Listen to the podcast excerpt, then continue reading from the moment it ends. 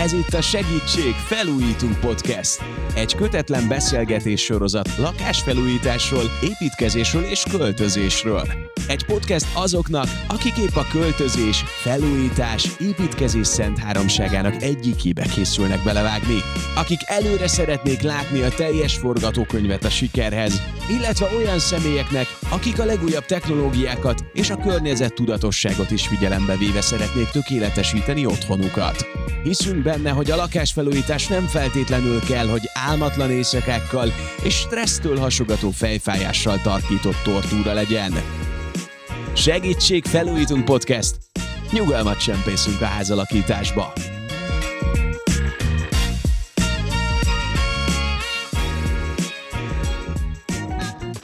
Egy újabb epizódban, a Segítség felújítunkban, és amikor mi itt a stúdióban beszélgetünk a Solar Decathlon Nemzetközi Innovációs Egyetemi Verseny magyar résztvevői, valószínűleg még mindig a verseny és az ünneplés hatása alatt vannak, hiszen a Magyar Fészek projektjük első díjat nyert az emberközpontú belsőépítészet kategóriában. A Solar Decathlon a fiataloknak szóló építészeti versenyek között a legjelentősebb megmérettetés. 20 éve 2002-ben az Amerikai Egyesült Államok Energiaügyi Minisztériuma indította el a projektet azért, hogy a hallgatók kreativitásukat felhasználva egyetemi kutatócsoportokban ipari partnerekkel és támogatókkal dolgozzanak együtt. A verseny 14 napja alatt olyan energiahatékony épületeket kell tervezni és kivitelezni, amelyek a megújuló energiahordozókra épülnek, így a fenntarthatóságot bemutató és népszerűsítő példák még akár mintaotthonok is lehetnek. Ugye 2019-ben Szentendrén rendezték meg a versenyt, köztük három magyar egyetem részvételével, idén pedig a németországi Wuppertalban mérkőztek meg a csapatok, Magyarországot pedig egyedüli résztvevőként a Pécsi Tudományegyetem képviselte a Lungs of the City, vagyis a Város Tüdeje projektjével. A Fecskeháznak is hívott projekt egyik fontos jellemzője pedig, hogy optimalizálja a tereket, vagyis minden olyan funkció, amit a közösség együtt vagy egy közösen használt térben is végezhet, akár egy közösségi térbe is átemelhető.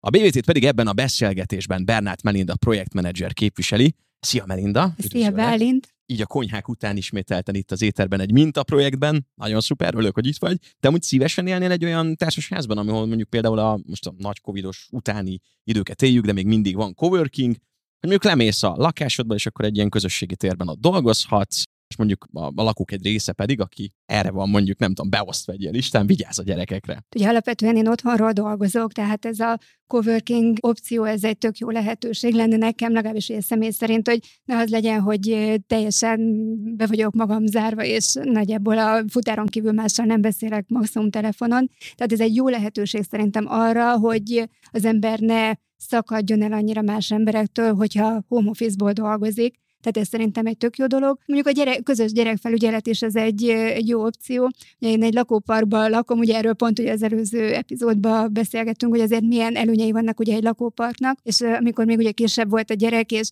tényleg csak nem tudom, boltba le kellett ugrani, akkor többi kisgyerekes anyukával ez a figyelj, kicsit itt hagyhatnám a gyereket, mert ezt vagy azt el kell intézni, tehát hogy ez azért közösségi szinten ott nálunk működött. Tehát én azt gondolom, hogy ennek van relevanciája, és nagyon sok előnyel járhat. Megszűnő zöld hitel az elszálló infláció és kamatok előtt. Én még gondolkodtam egy ilyen új építésű lakásban, és ott például kifejezetten ezzel hirdették, hogy közösségi tér. Ahova te lemetsz dolgozni, hogy van mondjuk 55-60 négyzetmétered, de hogy kibővítheted, és tényleg egy ilyen hatalmas kávézó, ahova lehívhatod a barátaidat, tényleg közösségi kertész eszközök állnak rendelkezésre, tehát szerintem e felé megyünk, sőt a háznak még saját két közösségi autója is lett volna, amit így nem kellett volna saját kocsit használni, hanem amikor el akarsz ugrani bevásárolni, akkor ott van. Igen, alapvetően ugye nekem is van egy dolgozó szobám, tehát ott van mondjuk nem tudom, 15-16 négyzetméter, amit kifejezetten csak munkacélra használok, és hogyha már erről azért ugye korábbi adásokban volt szó, hogy ott tudunk a legtöbbet megspórolni, amennyi négyzetméter nem építünk meg. Tehát ugye most azt nézzük, hogy ezen a 16 négyzetméter, amit egyedül használok, mint dolgozószoba, azért, hogyha mondjuk ezt kibővítenénk háromszorosára, nem három ember tudna rajta dolgozni, hanem lényegesen több. A hely kihasználása a következő projektben, amit ma bemutatunk, az tényleg az utolsó centiméterig ki van találva. A mai adásban Lenkovics László, a Pécsi Tudományegyetem épületgépész és létesítmény mérnöki tanszikének tanársegéde, a Komfortműhely Kft. ügyvezető igazgatója a vendégünk, aki pedig tevékenyen részt vett a Lungs of the City projekt megtervezésében, amiről ugye a legelején egy kicsit már beszéltem. Ennek a kialakítása és hozzáfűzhető, illetve a diákok felkészítése is.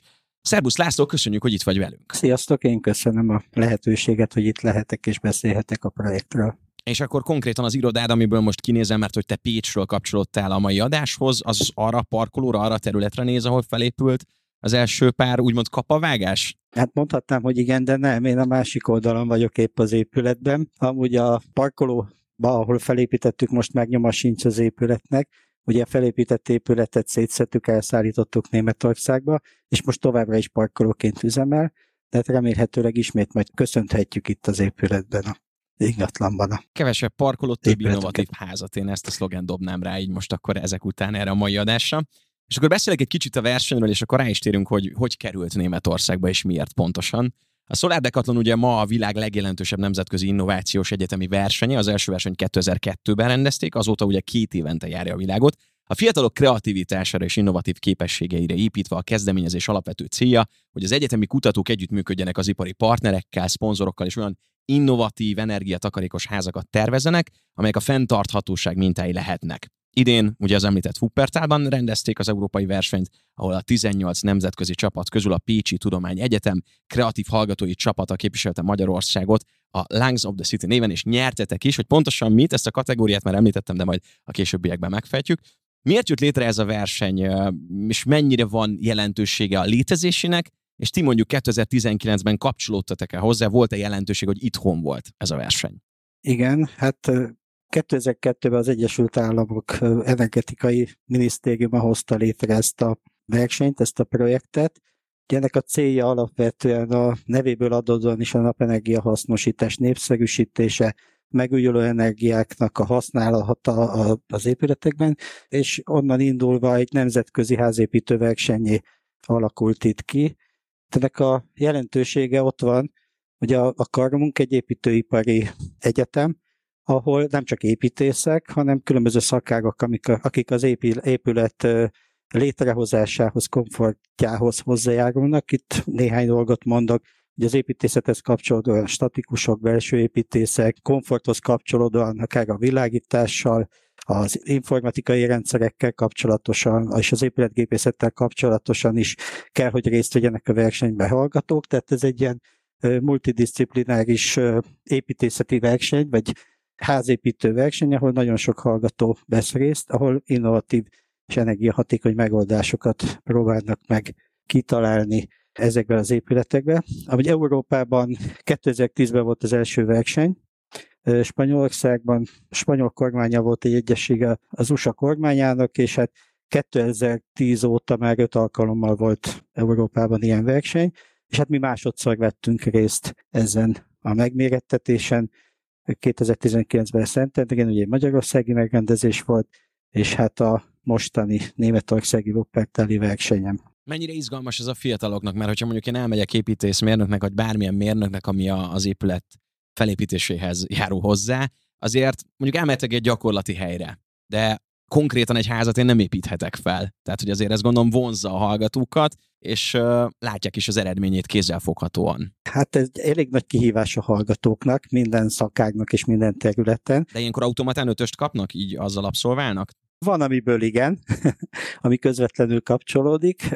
Nálam voltak olyan tárgyak, amiből automatán ötöst kaptak, ugyanis olyan tevékenységet végeztek a Ugye én az épületgépész hallgatók kal voltam leginkább kapcsolatban, olyan tevékenységet végeztek, ami az oktatáshoz kapcsolódik. A tervezésben részt vettek, de hát ugyanúgy nem csak a tervezés, hanem az anyagismeret, a szerelés technológiai dolgok az épületgépészetben mind előkerülnek egy ilyenben, tehát nagyon széles körű látásmódot és gyakorlatot ad a hallgatóknak, és ugye ezzel a kötelező szakmai gyakorlatukat is letudták ők a hallgatók, akik jelentkeztek. A hallgatók vergbuválásában eleinte nehéz dolgunk volt, meg nem ismerték, kevésbé voltak fogékonyak, mindenki a versenyre, mindenki a tanulmányai bűvöletében élve próbált elvégezni a dolgát, és hát amikor megtudták, hogy mi ez a verseny, akkor azért szépen fokozatosan ráhangolódtak, és, és jelentkeztek, és jöttek, és aktívak lettek. Embereink vannak, mi van a másik oldalon? Tehát gondolom van egy versenyszabályzat, egy kiírás, hogy ennek és annak és annak kell megfelelni, ilyen és olyan anyagból dolgoznak,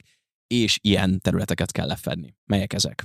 A Solar Decathlon szintén a nevéből adódóan általában tíz nagy versenyszámból tevődik össze.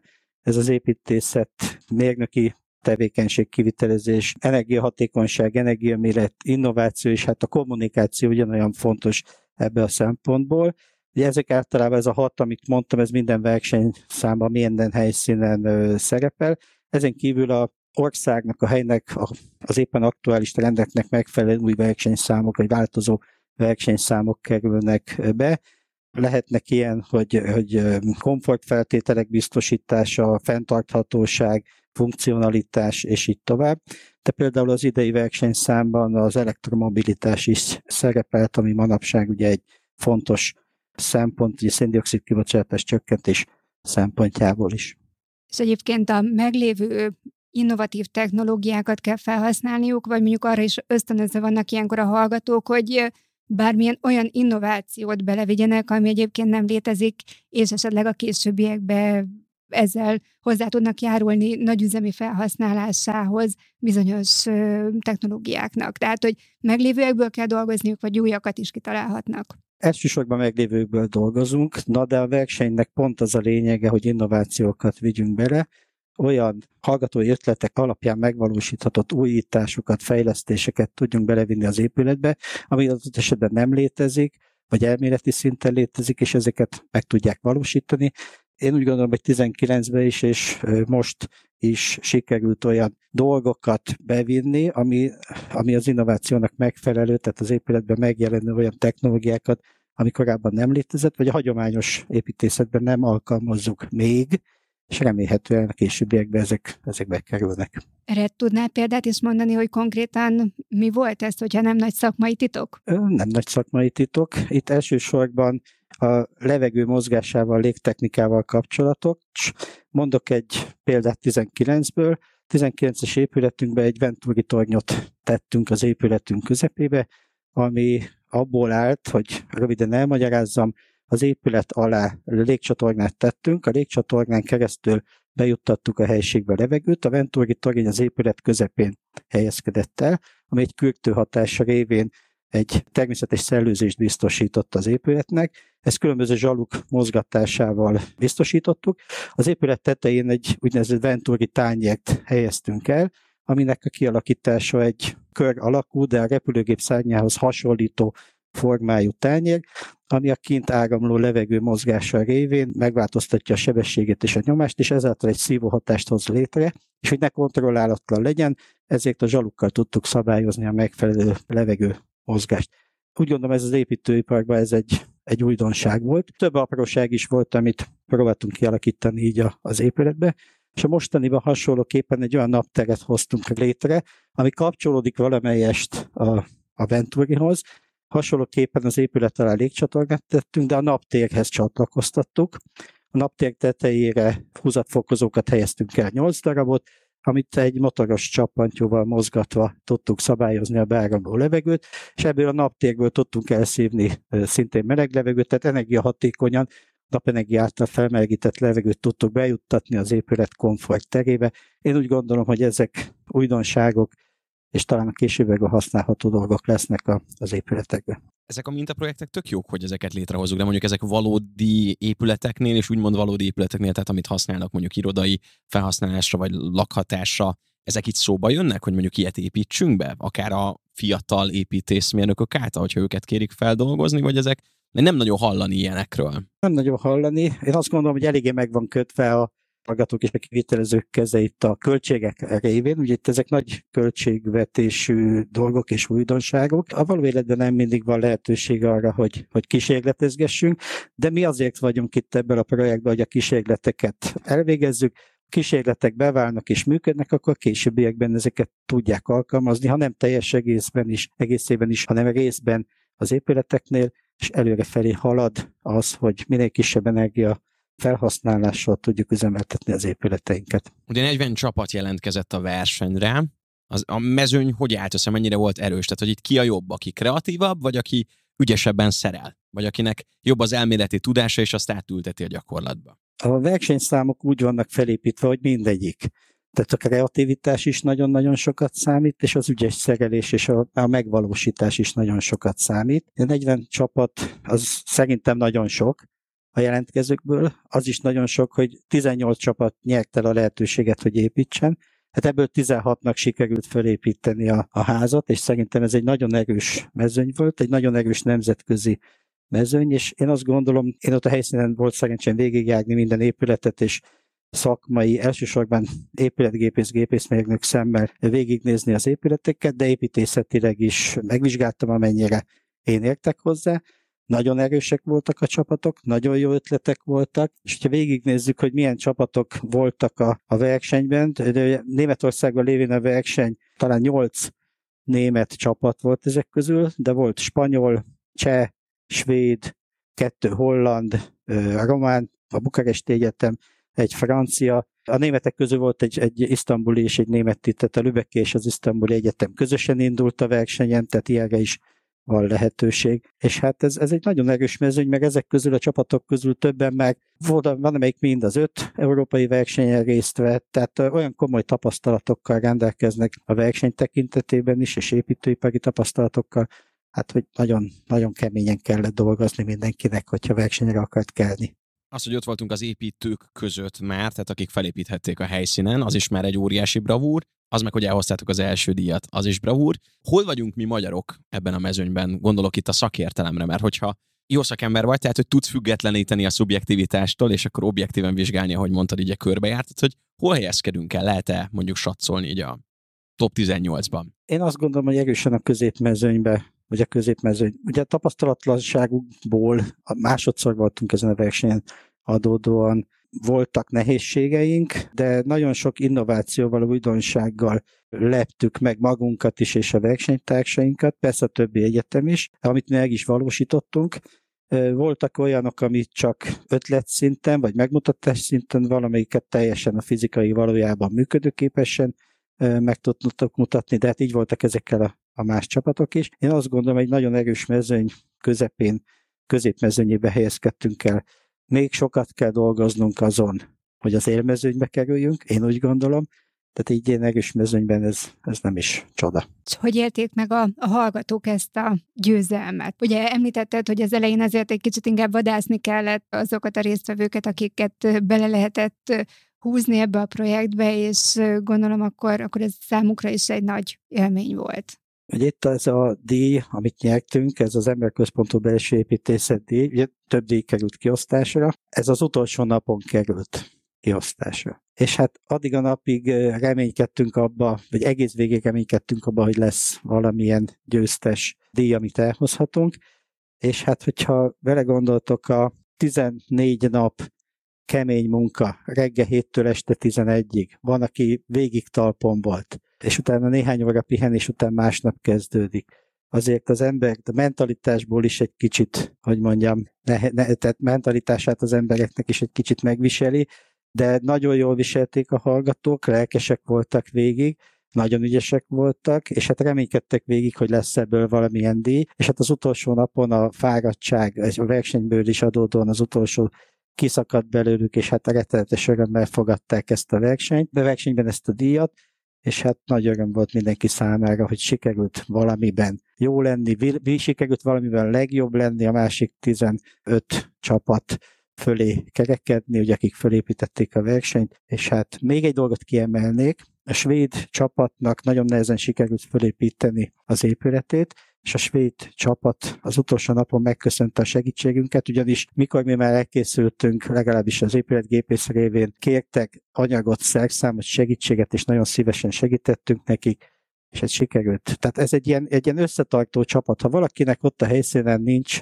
de összetartó verseny, valakinek nincs ott egy szerelvénye, átmegy a szomszédhoz, megkérdezi, nincs egy segítenek egymásnak a csapatok, tehát így, így összekovácsolva a hallgatókat is nemzetközi szinten egy, egy nagyon jó dolog, és hát nagy öröm díjat nyerni. Ilyenkor megindokolják amúgy, hogy, hogy nem tudom, például az a lámpa volt a sarokban, ami miatt ez az emberközpontú belső építészet oda ítéltetett nektek, vagy mondjuk sok újrahasznosított anyag, vagy, vagy mit néztek itt? Ezt mondjuk elmondták-e a díjátadáskor?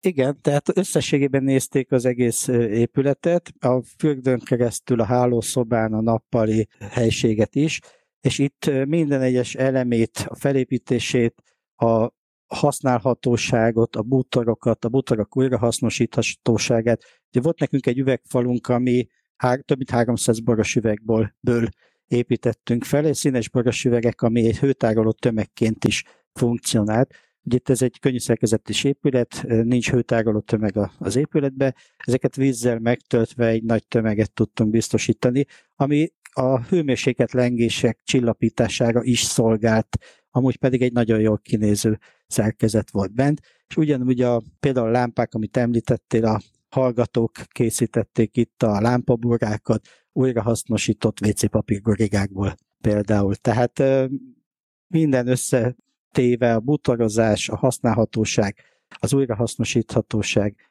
ez mind szerepet játszott abba, hogy, hogy elértük azt a díjat. Akkor egy kicsit most már beszéljünk arról, hogy hogy is néz ki ez a ház, mert ugye itt most nem egy, egy önálló családi házról beszélünk, és nem is egy klasszikus társasházról, amit tervezve lett, hanem ez egy teljesen új megközelítése a dolgoknak, tehát ezekkel a közösségi terekkel. Egy kicsit tudsz nekünk erről mesélni, hogy akkor gyakorlatban a hallgató is el tudja képzelni, hogy belépünk ebbe a kvázi társasházba, és, és milyen itt élni, és hogy lettek felosztva a terek, a funkciók, mi, ennek a, mi volt az elsődleges szempont, hogy ezt így terveztétek meg?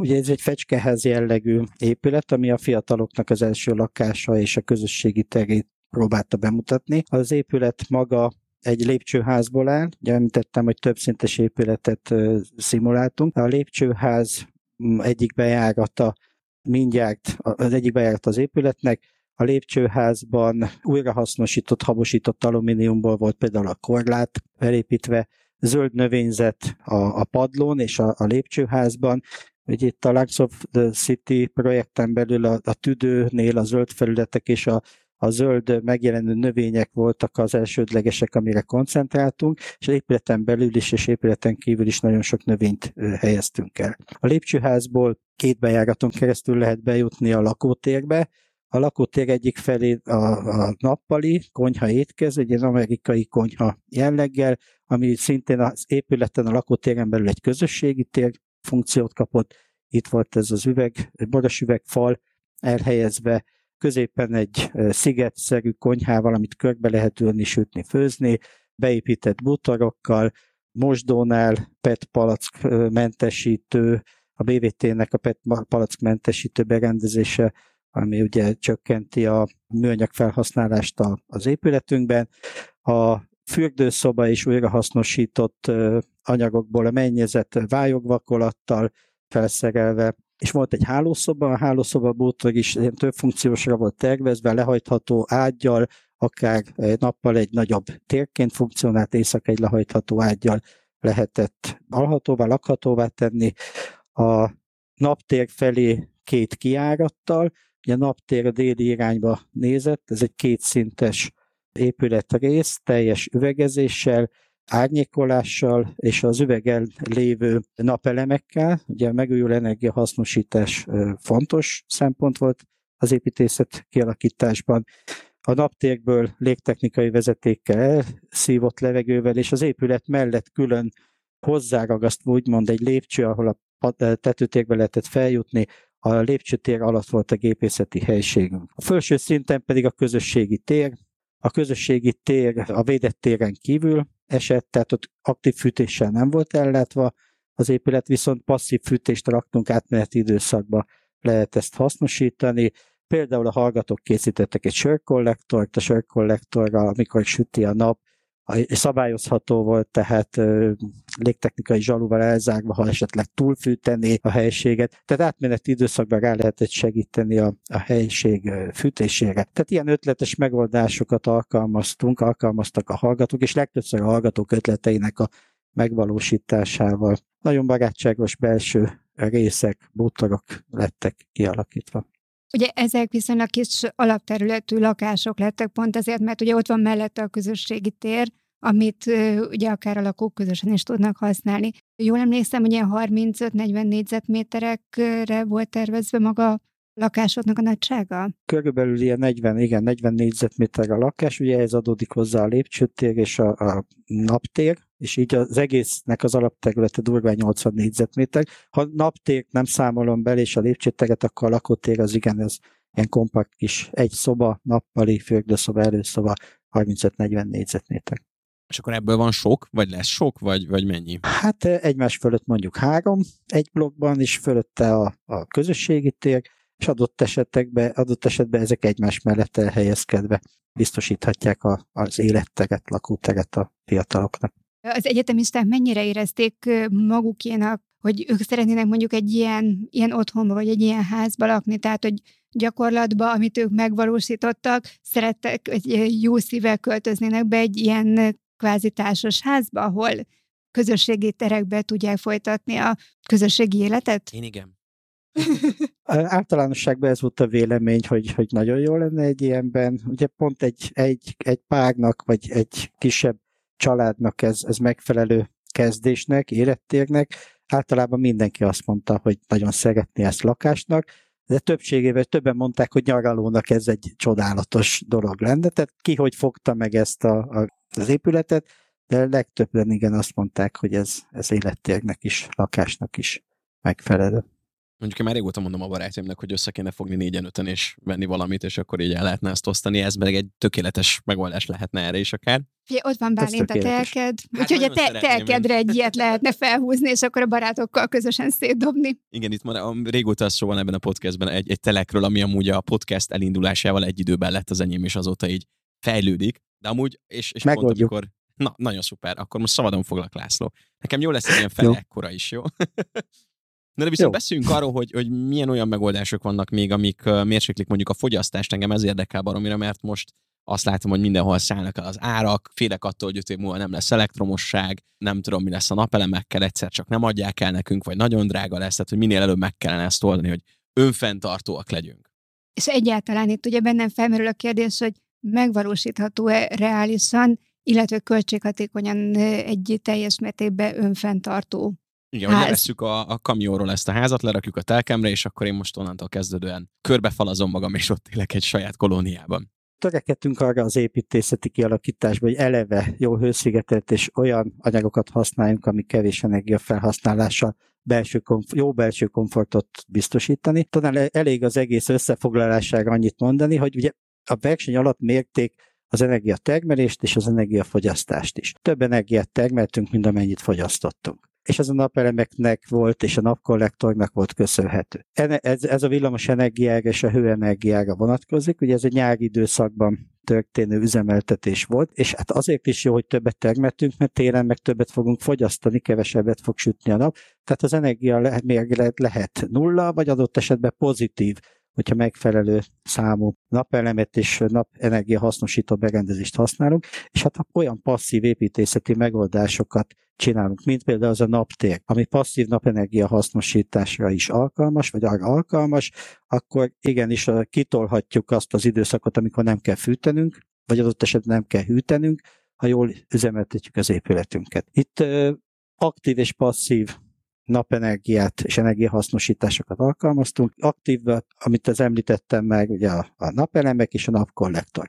Volt olyan versenyszám, hogy naponta kétszer vagy háromszor jött a kétszer vagy háromszor jött a zsűri, hoztak egy 50 literes műanyag edényt, és az volt a feladat, hogy legalább 43 fokos vízzel meg kellett tölteni 5 perc alatt. És nekünk a 43 fokos fürdésre alkalmas víznek rendelkezésre kellett állni. Most ennek a 43 fokos víznek az előállítására mi semmilyen más energiát nem használtunk, mint napenergiát. És amikor egy nap 150 litert kifolyattak, mind a 150 liter 43 fok fölött volt. Mert a tetől lévő napkollektor biztosította ezt az energiát. Nem kellett gázkazánt használni, se villamos energiát, csak a napkollektorok ezt megoldták. Tehát ilyen rendszereket használtuk. Volt olyan csapat, aki ezt nem tudta például. Pontosabban ők is tudták a 43 fokos vizet, csak villamos energiával állították elő. Tehát ilyen megoldások és a versenyszámoknak megfelelő energiahatékony rendszereket alakítottunk ki az épületben. Én oda csatlakoznék egy kicsit még vissza, hogy ki lakik ebben, hogy azért itt sok olyan megoldásról hallunk, ami, ami jó hangzik, meg így szeretnénk. Csak vagy elérhetetlen, vagy kicsit én mindig behozom ezt a magyar mentalitást, hogy mennyire akarja ezt átlagosan egy magyar, hogy ennyire odafigyel, vagy mennyire alkalmazkodik, mert nálunk inkább az van, hogy akkor igen, nem 150, hanem 300 literbe fogunk lezuhanyozni, megfürödni. Hát az épület méretéből adódóan és a használóinak a számából adódóan ez a 150 liter, ez bőven elegendő, viszont semmi akadálya sincs, hogy mondjuk ebből kétszer ekkorát csináljunk. Mi most egy darab napkollektort raktunk föl 150 literes tárolóban, ez a versenyből adódóan is így volt, és hát a méretből adódóan, viszont semmi akadályon is, hogy 300 literesen is kettő vagy három kollektor kerüljön föl. És ez nem olyan drága megoldás a napkollektor, csak valami miatt a tudatban emberi tudatban és az épület, építetőkben el, megerősödött az a gondolat, hogy csak a napelem. Hát én azt gondolom, hogy nem. Napelemekkel 15-16 százalékos hatásfokkal tudunk előállítani villamosenergiát, még a, a napkollektorokkal 50-55-60 százalékát tudjuk hasznosítani az érkező napenergiának. Én azt gondolom, hogy ez egy sokkal jobb megoldás. László, akkor kérdezem másképpen, a társadalmunk, vagy így a felfogásunk felkészülte arra, hogy mi egy ilyen házba költözünk, tehát hogy ki tudjuk-e centízni azt, hogy tényleg erre oda kell figyelni, le kell kapcsolni a villanyt, akkor kell vasalni, akkor kell mosni, akkor kell használni, amikor süt a nap, stb. stb. Én azt gondolom, hogy egyre inkább felkészülünk ezekre. Ennek az egyik oka az energiaár, másik az, hogy egyre inkább a köztudatba bekerül az, hogy nekünk takarékoskodni kell az energiával. Van, aki, és nagyon sokan az építkezők közül hajlandók azért áldozni most plusz pénzt, hogy nekik ez később energiába visszajön. Lehet, hogy csak 15-20 évnyi megtérüléssel kell számolni, de, de valakinél elég a tudat, hogy én tettem valamit a környezetemért, és nem feltétlenül azt számolja, hogy most be kell tennem x millió forintot, és ezt mondjuk 15-20 év múlva térül meg. 15-20 éves megtörlésnél el kell gondolkodni azon is, hogy mennyi az élettartalma ennek a berendezésnek.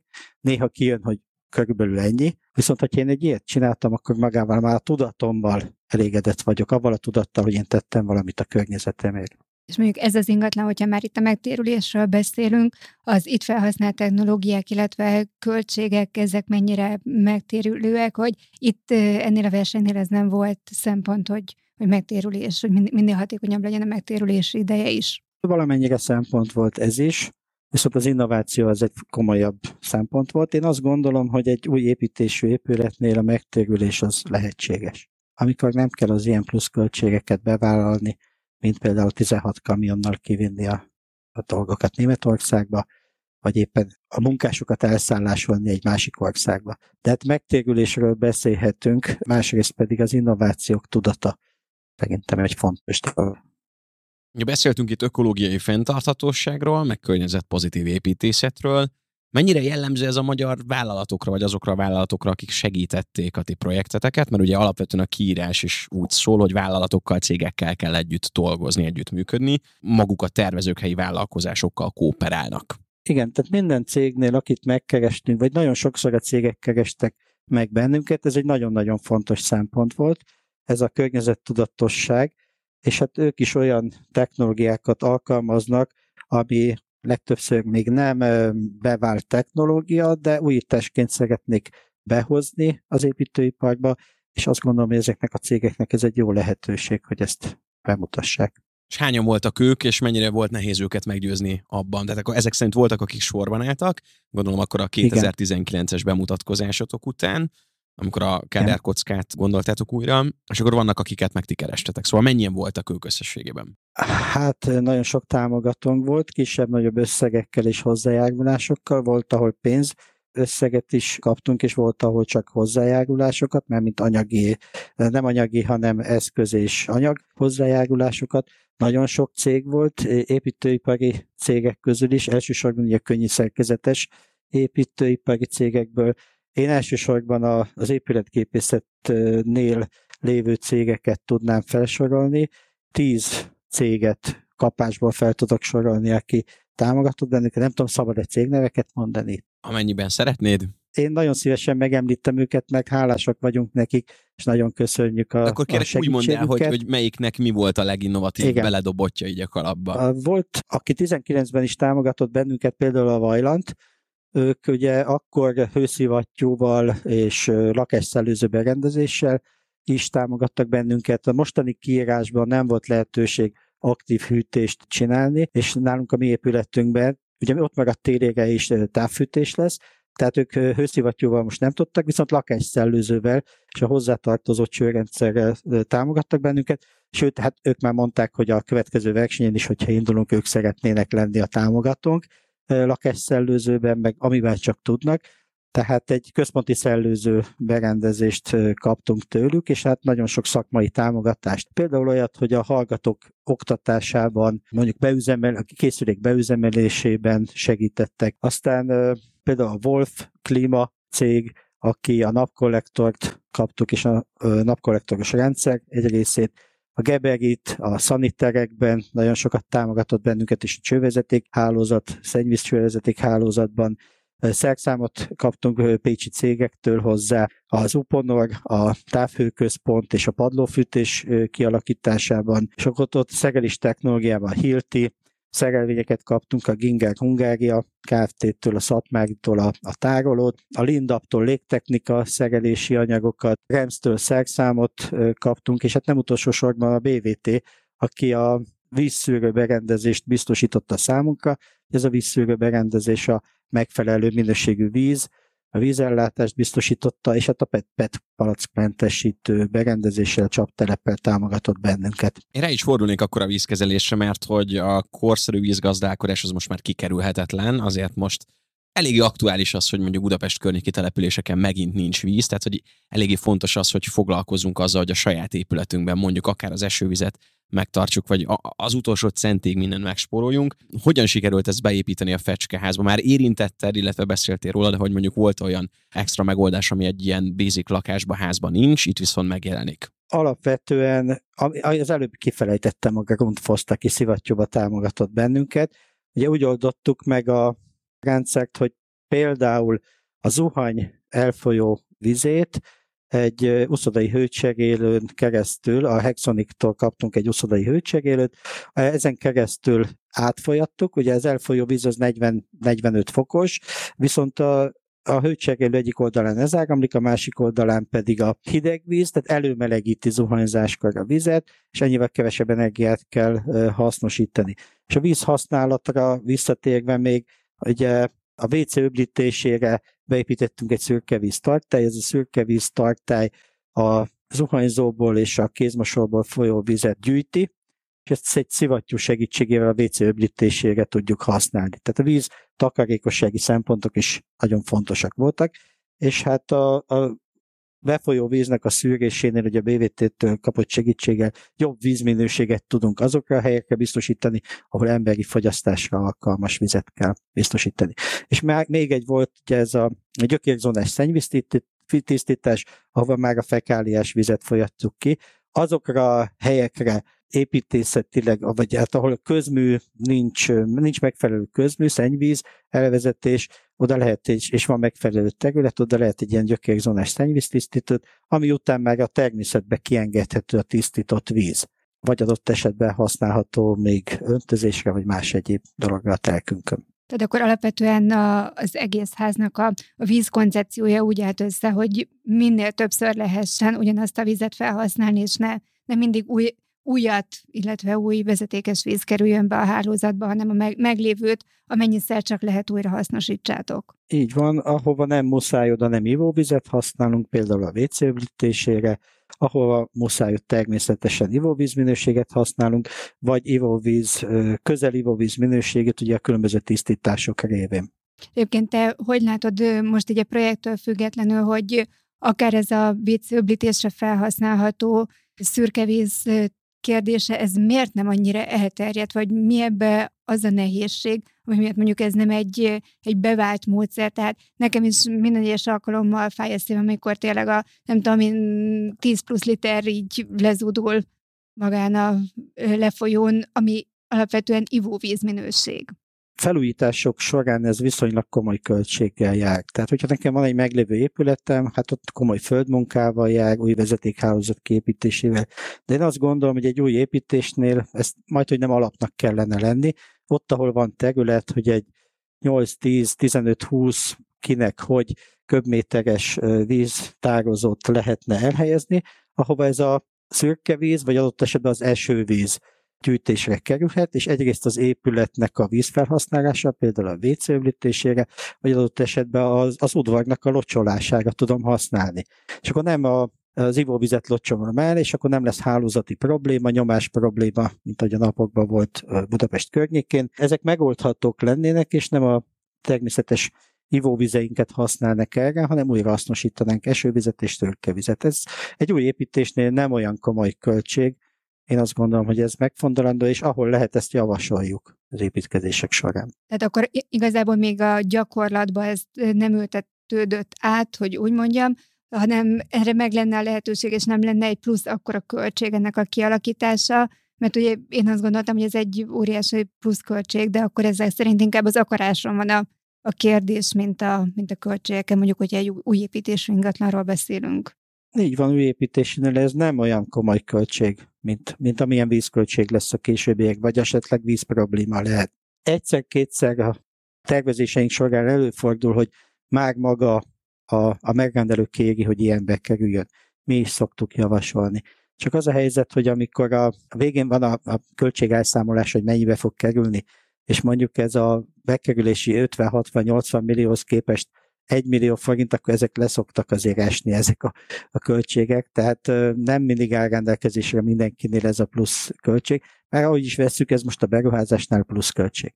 Viszont ez gyorsan megtérülő beruházás főleg ugye, hogyha nincs víz. Ugye én azon a területen lakok, ahol most ugye érintett volt ez a vízhiányos rész. Szerint... Vitted haza a vizet? Nem, szeren- szerencsére én viszonylag alacsonyabb részen lakom, tehát nálunk volt víz, de mondjuk két utcával föntebb már nem volt víz. Mondjuk nekem van két egy köbméteres esővízgyűjtő tartályom, tehát én úgy voltam vele, hogyha nagy gond van, akkor mondjuk az esővízgyűjtő tartályból kis laborba, vödörbe tudok bevinni a, az ingatlanba, hogy akkor azt tudjam használni illetve ugye hát mm, szóltak, hogy hát akkor most nem kéne nagyon locsolni, mert hát mások nem tudnak fürödni, vagy egyáltalán semmit nem tudnak csinálni. És nekem jó volt, hogy tele volt, jó, nem teljesen tele, de azért bőven volt a két köbméterembe víz, tehát a kis konyhakertem nem maradt öntözetlenül, tehát nyugodtan és jó szívvel, és nem éreztem azt, hogy hát akkor most nem tudom, nem tud egy kisgyerek megfürödni miattam, mert én éppen a paradicsomaimat locsolom, hanem ott volt a vízgyűjtő tartályom, nekem a nem tudom, másfél köbméter, és abból tudtam paradicsomokat locsolni. Tehát ez igazából egy jó, jó érzéssel töltötte, hogy nem rohadt ki, a, vagy nem szárad ki a paradicsomom, nem járultam hozzá ahhoz, hogy elvegyem mástól a vizet. A füvem az kiszárad, mert úgy voltam vele, hogy arra automatát kellene elindítanom. Egyébként eléggé gazdas a füvem, de nem az a szép pázsit, hanem az, hát olyan, amilyen, de inkább mondjuk én a veteményes kertel vagyok elfoglalva, mint hogy zöld legyen a pázsitom. Helyes. Mármint, hogy abból jön úgyis az élelem. Így van. Nekem is van amúgy most egy vízhez kapcsolódó nagyon aktív élményem. Görögországban jártam egy szigeten, ahol nincs vezetékes víz, ami iható.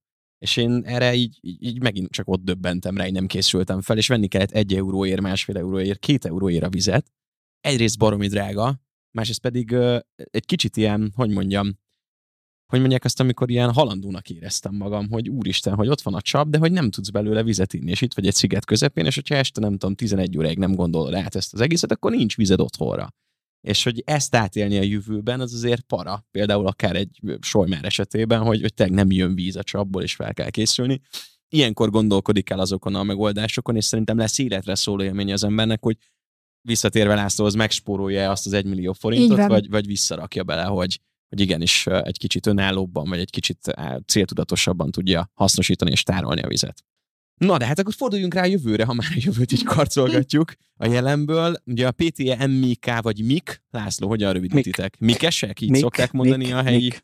italozóba, jönnek a Mikesek, á, ott a Póló László, nagyon szuper, nagyon jól néz ki.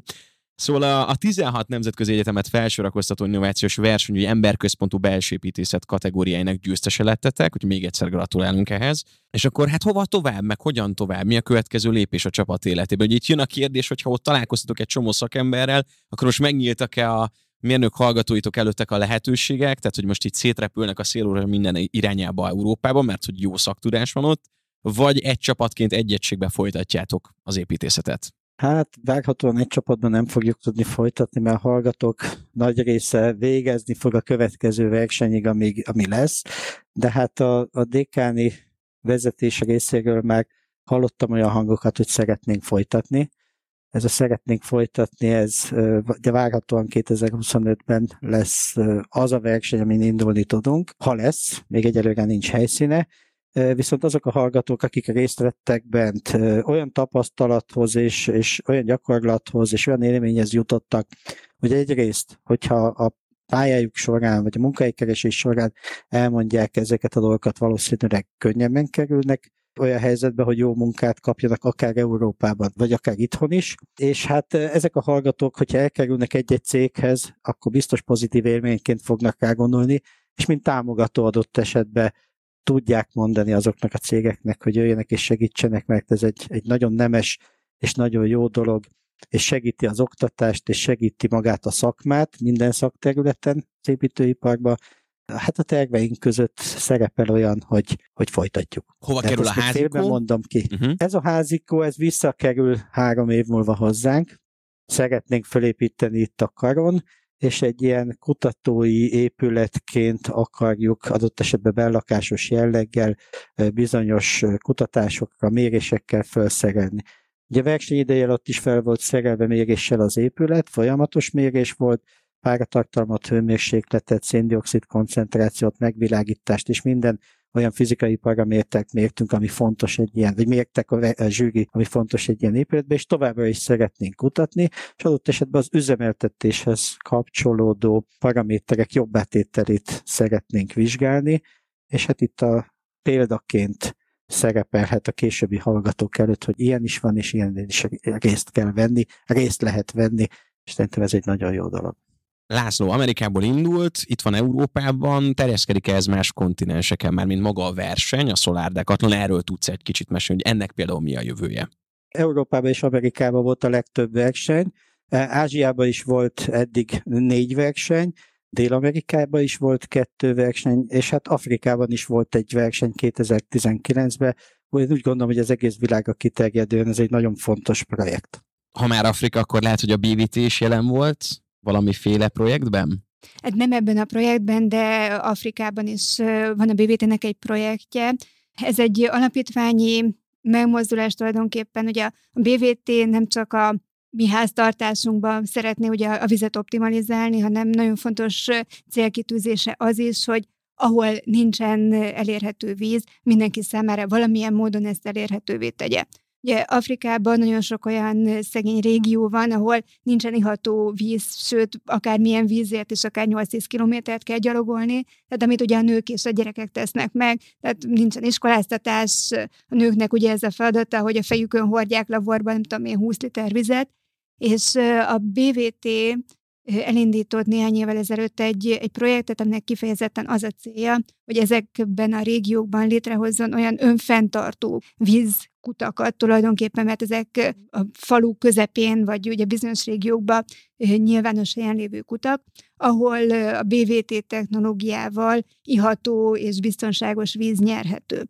Tehát ugye ez egy, egy karitatív projektje tulajdonképpen a, a BVT-nek olyan technológiákat használ föl, ami mondjuk nem háztartási technológia, hanem hogy ennél egy sokkal komolyabb, mert azért Afrikában sokkal nagyobb problémák vannak a vízzel, ami, ami felszínre jön, vagy ami elérhető, és ugye ezt szeretné megfelelő módon ihatóvá tenni. Tehát a BVT-nek az a célkitűzése, hogy senkinek ne kelljen egy kilométernél többet gyalogolni ahhoz, hogy megfelelő minőségű ivóvízhez jusson.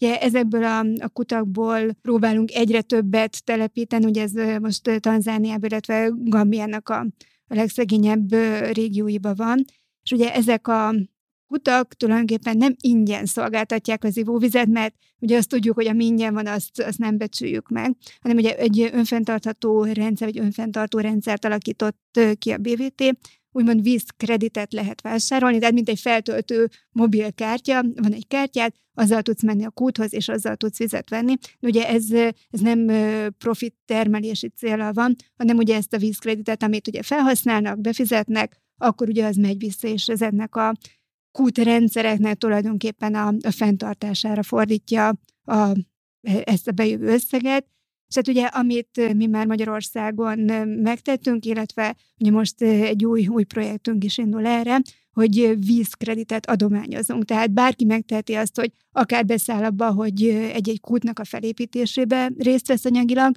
vagy pedig vízkreditet lehet adományozni alapítványon keresztül, és ezt a vízkreditet tulajdonképpen szétosztja az alapítvány az ott élők között, és akkor ugye úgy tudnak menni.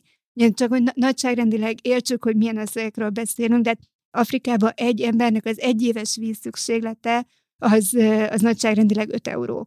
Tehát ami ugye a mi léptékünkben most 5 euró még ezzel az árfolyammal számolva is azért nem egy őrült összeg, és, és egy ember egész évben biztonságos ivóvízhez tud jutni, tehát nekünk most ez a, ez a célunk, hogy mi itt Magyarországról ezzel próbáljunk segíteni. Change the World, ezen vannak tehát a cégek is, illetve akkor az egyetemi kutatók is. Nagyon szépen köszönjük Lenkovics Lászlónak, hogy itt volt velünk a mai epizódban, és bemutatta ezt az új mintaprojektet. Nagyon sokat tanultam, megint így vagyok rájuk, ugyancsak szeretném ezt a telkemen, nagyon sok jó megoldást láttam, és alig várom, hogy három év múlva mondjuk élőben Pécsen is beugorhassak majd ebbe az épületbe, és megcsodálhassam azt, hogy mennyire király, mennyire önfenntartó. És lehet, hogy addigra már készül egy mintaház is, ahol vehetsz egy lakást is, és beköltözhetsz. Hát nem tudom, László, mennyire életszerű az mondjuk, hogy kisebb kivitelekben ezt akár, nem tudom, ilyen szegényebb régiókba, vagy, vagy pályakezdőknek, vagy nem tudom, kezdő fiataloknak 40-50 négyzetméteres. Ugye mondtad, hogy a legnagyobb gáz Magyarországon jelen pillanatban inkább az építészeti, meg törvényekkel, beépíthetőséggel, stb. ilyenekkel van. Mennyire életszerű, mondjuk ennek lesz ilyen folytatása? Hát kevésbé tartom életszerűnek, hogy ez így megvalósuljon, de hogyha Pécsen jártok, nagyon szívesen látunk benneteket, akár három év műve, vagy előbb is várunk benneteket, és minden kedves érteklődőt. Köszönjük! Lenkovics László a Pécsi Tudományegyetem épületgépész és létesítménymérnöki tanszékének tanársegéde, a Komfort Műhely Kft. ügyvezető igazgatója, a projekt szakági vezetője volt ma velünk, és ő segített eligazodni abban, hogy milyen jó helyen vannak a magyarok így akár a rangos versenyeken, illetve az épületgépészetben és az épületek létrehozásában. Én szeretném mindenkinek felhívni a figyelmét, hogy továbbra is lehet követni és hallgatni az epizódjainkat, a, vagy az epizódjainkat, igen, a kedvenc platformotokon, tehát hogyha Spotify-ról, Apple-ről van szó bárhol, de igazából a podcast agregátorokban is benne vagyunk, és ami a legfontosabb, hogy csatlakozzatok a Facebook csoporthoz, az Építkezők Felújítók Klubja Facebook csoport, ugyanis láng erővel és gőzerővel törtett szépen előre, kommentelünk, bemutatjuk az epizódjainkat, szakértők segítenek, és lehet kérdezni, és az epizódokhoz kapcsolódóan, vagy azon túl is, hogy építkezők felújító klubja a Facebookon. Így van, illetve ebbe a Facebook csoportba teszünk be linkeket is, illetve a show notes-ba is, hogyha valaki szeretné ezt a fecskeházat megnézni, mert ugye most itt beszéltünk róla, mi már láttuk, de szerintem úgy, úgy ez igazán életszerű, hogyha képekben is visszatükröződik ez, hogy, hogy miről is beszéltünk. Úgyhogy ha kíváncsiak vagytok rá, hogy hogyan is néz ki ez a projekt képileg, akkor a show notes-ba is, illetve a Facebook oldalon is megtaláljátok majd a linkeket. László, még egyszer köszönjük, hogy itt voltál velünk. Köszönjük szépen. Én is köszönöm, és igyekszünk mindenhol megjelenni ebben, hogy minél többen megismerjék ezt a projektet.